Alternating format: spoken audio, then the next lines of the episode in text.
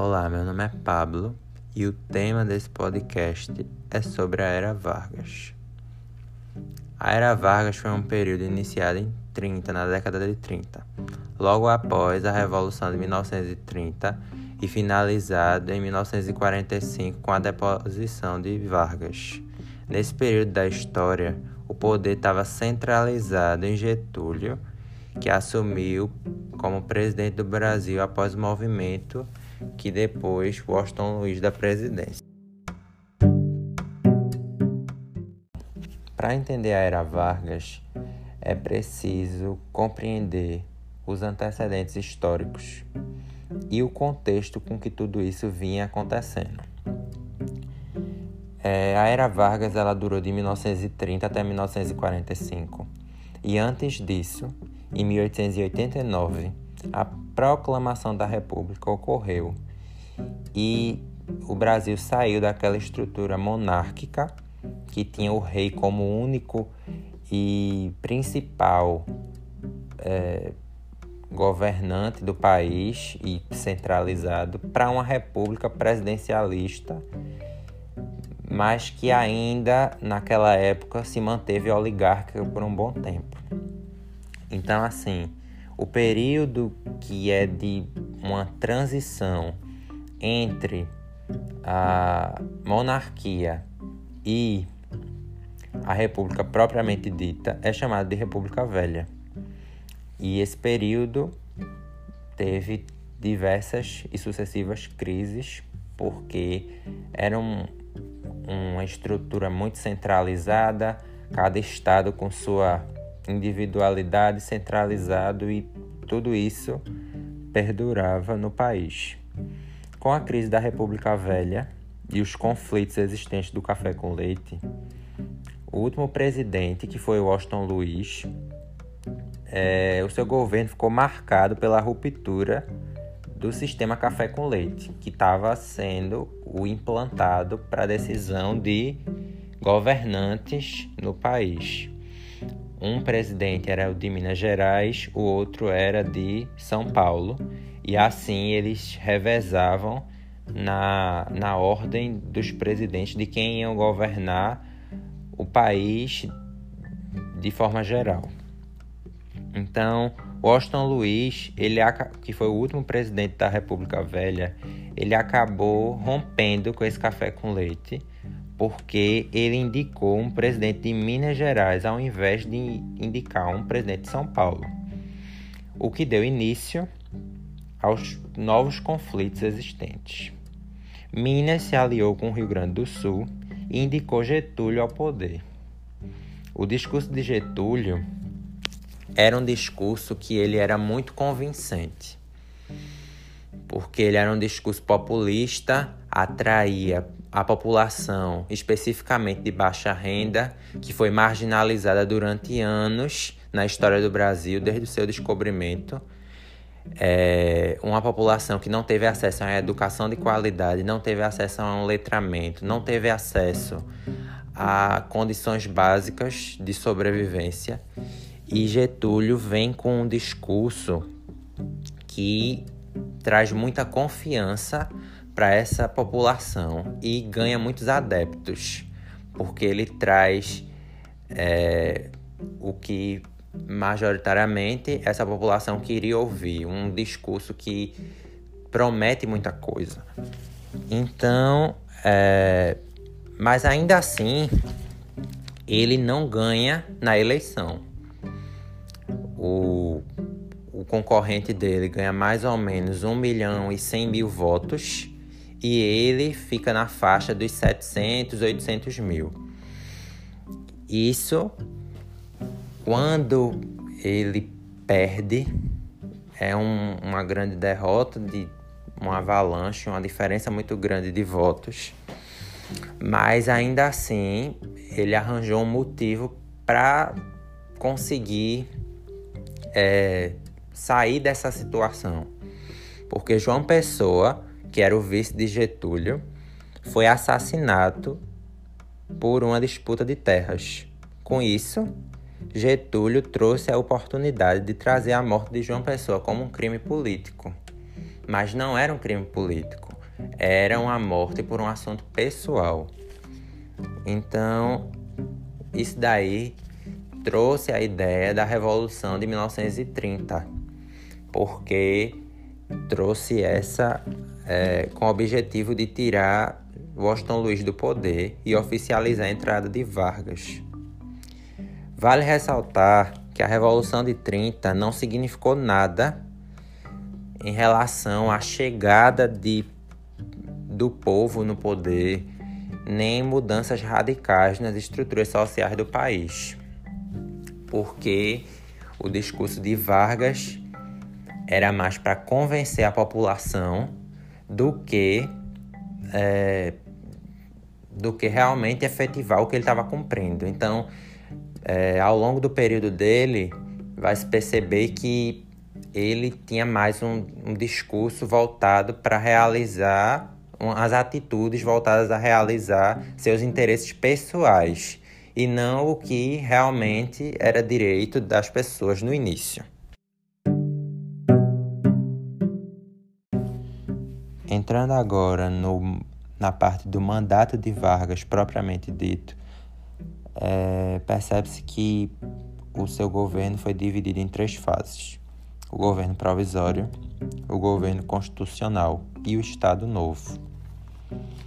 É, o início do governo de Vargas, o chamado governo provisório, iniciou-se a centralização do poder nas mãos de uma só pessoa, porque nessa época ainda não existiam as divisões dos três poderes em executivo, legislativo e judiciário, que só vai ocorrer depois da criação da primeira Constituição. Então, com isso, Vargas demitiu os governantes dos estados e nomeou homens de confiança. Mas vale ressaltar que esses homens de confiança que foram contratados por Vargas foram escolhidos por ele mesmo, até porque ele detinha todo o poder econômico e político. Isso fez com que enfraquecesse as oligarquias na política. Para os reformistas que apoiavam Vargas, a oligarquia fez com que faltasse poder público e sobrasse poder privado. Por quê? Porque justamente Vargas tinha a intenção de uma sede de poder enorme e no seu mandato a única coisa que ele se preocupava era com seus interesses pessoais e não com os interesses públicos. Daí vem a frase de faltar poder público e sobrar poder privado. E os militares eles ganharam muita força no governo de Vargas. E aí eles foram nomeados interventores em alguns estados. E as oligarquias elas ficaram extremamente insatisfeitas com as medidas de Vargas no cenário econômico e político, porque ele realizou medidas contra elas, como por exemplo a instalação do Código Eleitoral, que determinava o voto secreto feminino, diminuiu o poder dos estados que antes eram praticamente autônomos e nomeou os interventores. E aí, com esse enfraquecimento dos estados, São Paulo, que antes é, tinha um poder econômico muito forte, estava meio enfraquecido com essas medidas de Vargas e ele quis ter uma maior participação política no cenário brasileiro porque Getúlio tinha enfraquecido o poder dos estados e isso gerou uma revolta muito grande. E isso foi chamado de Revolução Constitucionalista de 1932, que foi um conflito armado de três meses que reivindicava uma Constituição para o Brasil, até porque o governo estava centralizado nas mãos de Vargas. E assim vai surgir a primeira Constituição do Brasil em 34 que definiu o Brasil como uma república federativa, é, presidencialista, com mandato de quatro anos, sem direito a reeleições. E aí, essa parte de tirar a reeleição, pode ver que é uma coisa que vai ser muito mais na teoria do que na prática.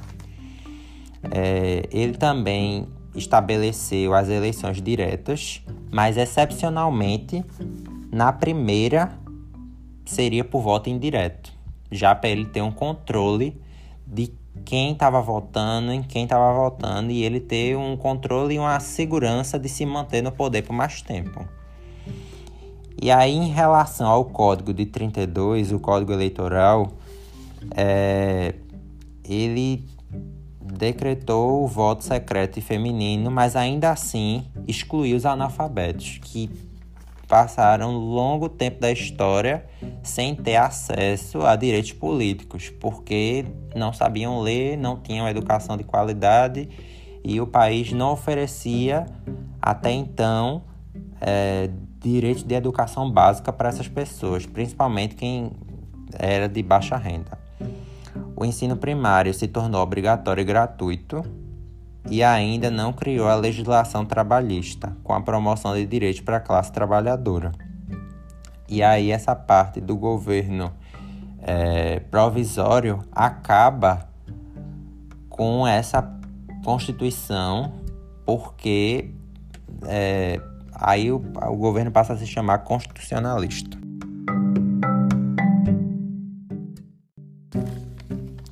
A segunda fase do governo de Vargas vai ser chamada de governo constitucional. E aí a chegada desse, dessa nova fase promoveu muitas mudanças na estrutura política do país.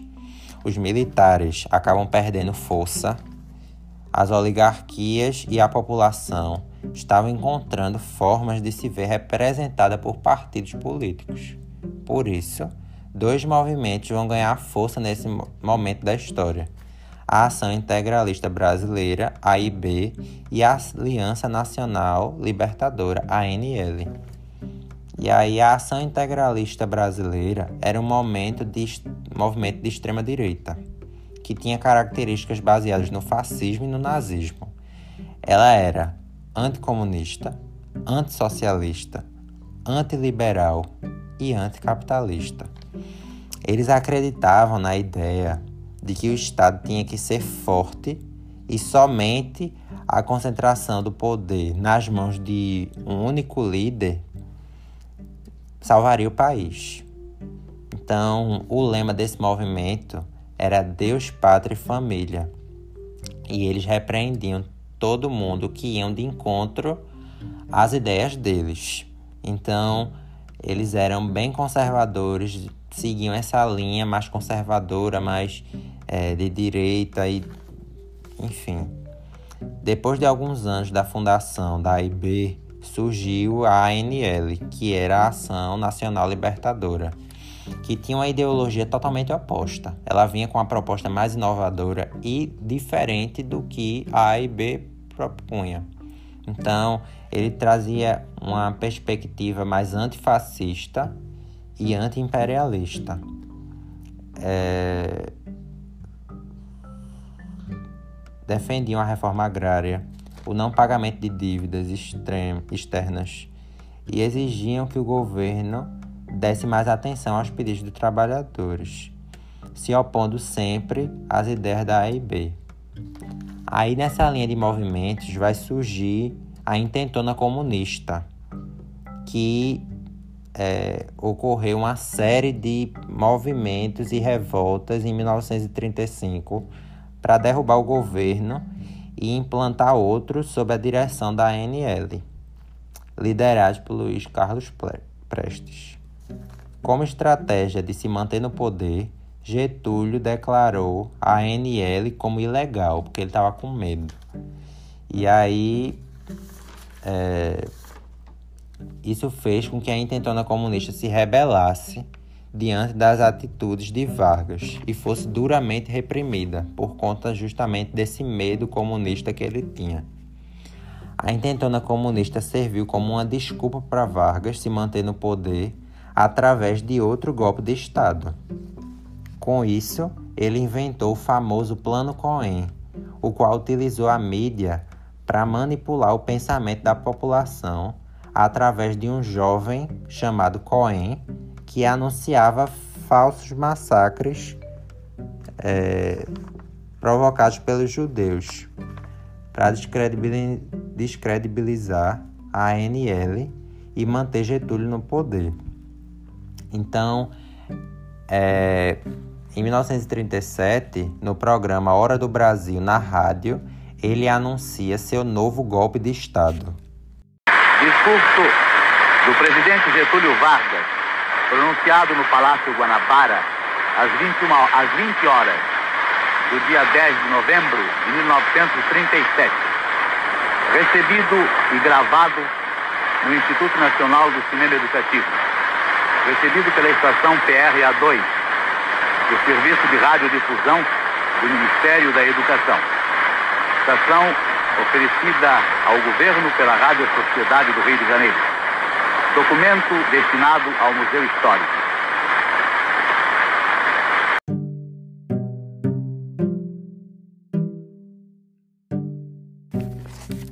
E aí vem a última parte do governo Vargas, a última fase, que é chamada de Estado Novo, que vai durar até 1945. O nome Estado Novo foi assim intitulado para fazer um contraste com o período da República Velha, porque traz a ideia de um novo período com novas ideias. E aí, como se fosse uma propaganda política. A primeira ação desse período foi a criação da Constituição Polaca, em 37, que permitia que Vargas pudesse impor leis ao país, nomear interventores para cada estado de acordo com seus interesses, ordenar a invasão de domicílios e prisão de pessoas, censurar os meios de comunicação e extinguir partidos políticos. A e B, por causa da extinção de partidos políticos, ficou insatisfeita com a situação e tentou matar Getúlio Vargas através de um atentado. Após isso, Vargas passou a perseguir qualquer tipo de oposição. E aí entra nessa parte de ditatorial do governo em que ele tá nessa ele tem uma sede de poder muito grande, não quer perder sua sua credibilidade, não quer sair do poder, então ele utiliza todos os meios, mesmo que sejam autoritários, para se manter naquela naquela parte do Brasil, entendeu? Não sair dessa situação. Então, com o fim da Segunda Guerra Mundial em 1945, a sociedade brasileira ela vai passar a questionar a incoerência desse governo autoritário e vai exigir a democratização do país. E nesse ano, Vargas foi obrigado a renunciar por meio de um golpe que vai ser armado pela oposição civil e militar. E assim encerra-se a era Vargas, no momento presidencialista, mas mesmo assim ele continua sendo senador do país por um bom tempo. Mas mesmo depois da era Vargas, que acabou em 1945, ele consegue ser reeleito como presidente da República de novo em 1951, por meio desse voto popular. E aí, com tudo isso que estava acontecendo, a oposição gerava uma pressão muito grande nele e ele acabou é, chegando ao suicídio, que foi uma medida extrema e foi anunciado nos jornais e na, nos meios de comunicação da época. Sepultamento em São Borja foi doloroso para todo o país. Getúlio Vargas morreu sacrificado pelos interesses internacionais contrários à emancipação econômica do Brasil e por grupos nacionais revoltados com o regime de justiça social por ele instituído para amparar os pobres e humildes. Jango jurou continuar a sua obra.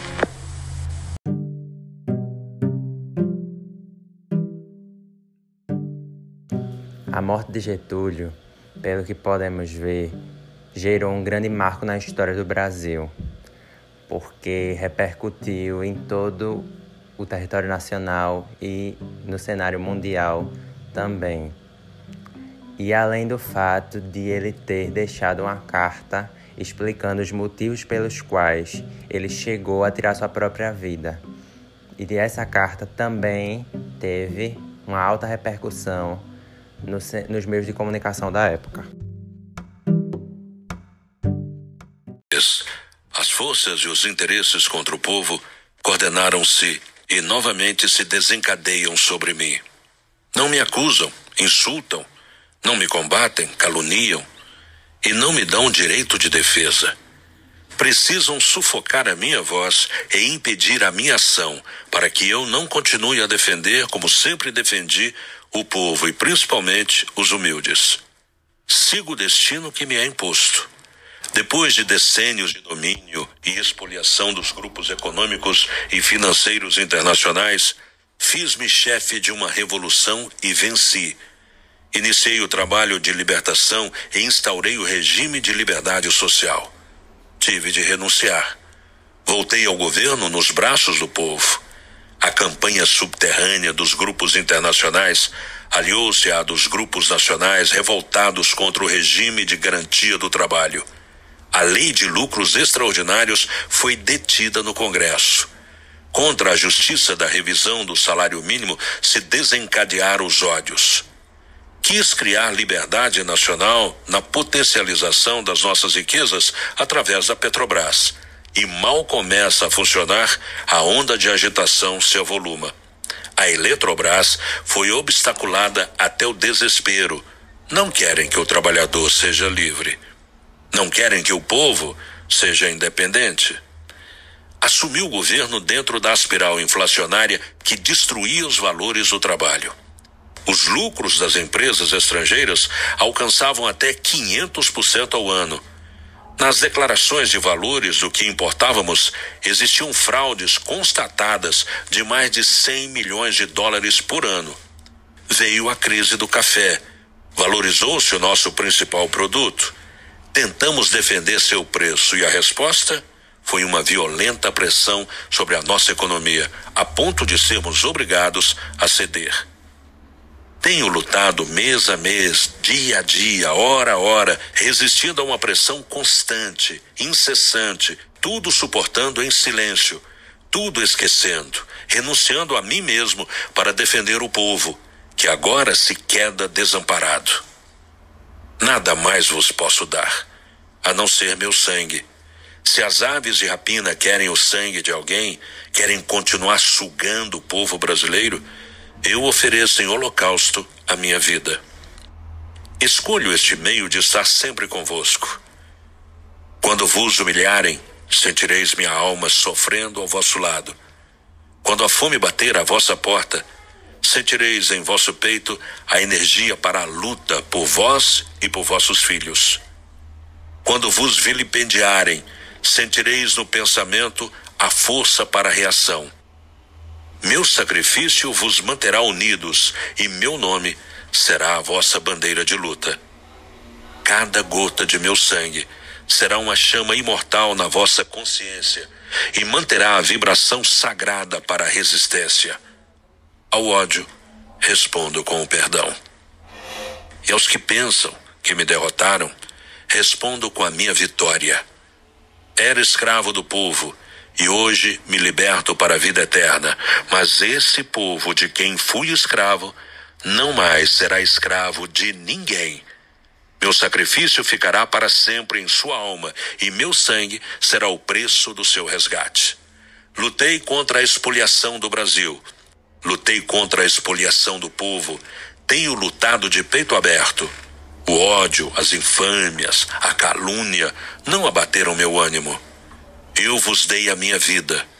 Agora vos ofereço a minha morte. Nada receio. Serenamente dou o primeiro passo no caminho da eternidade e saio da vida para entrar na história.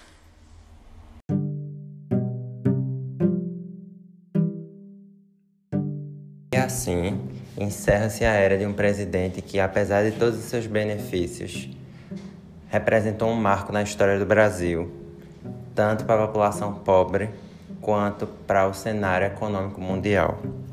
E esse foi o podcast de hoje.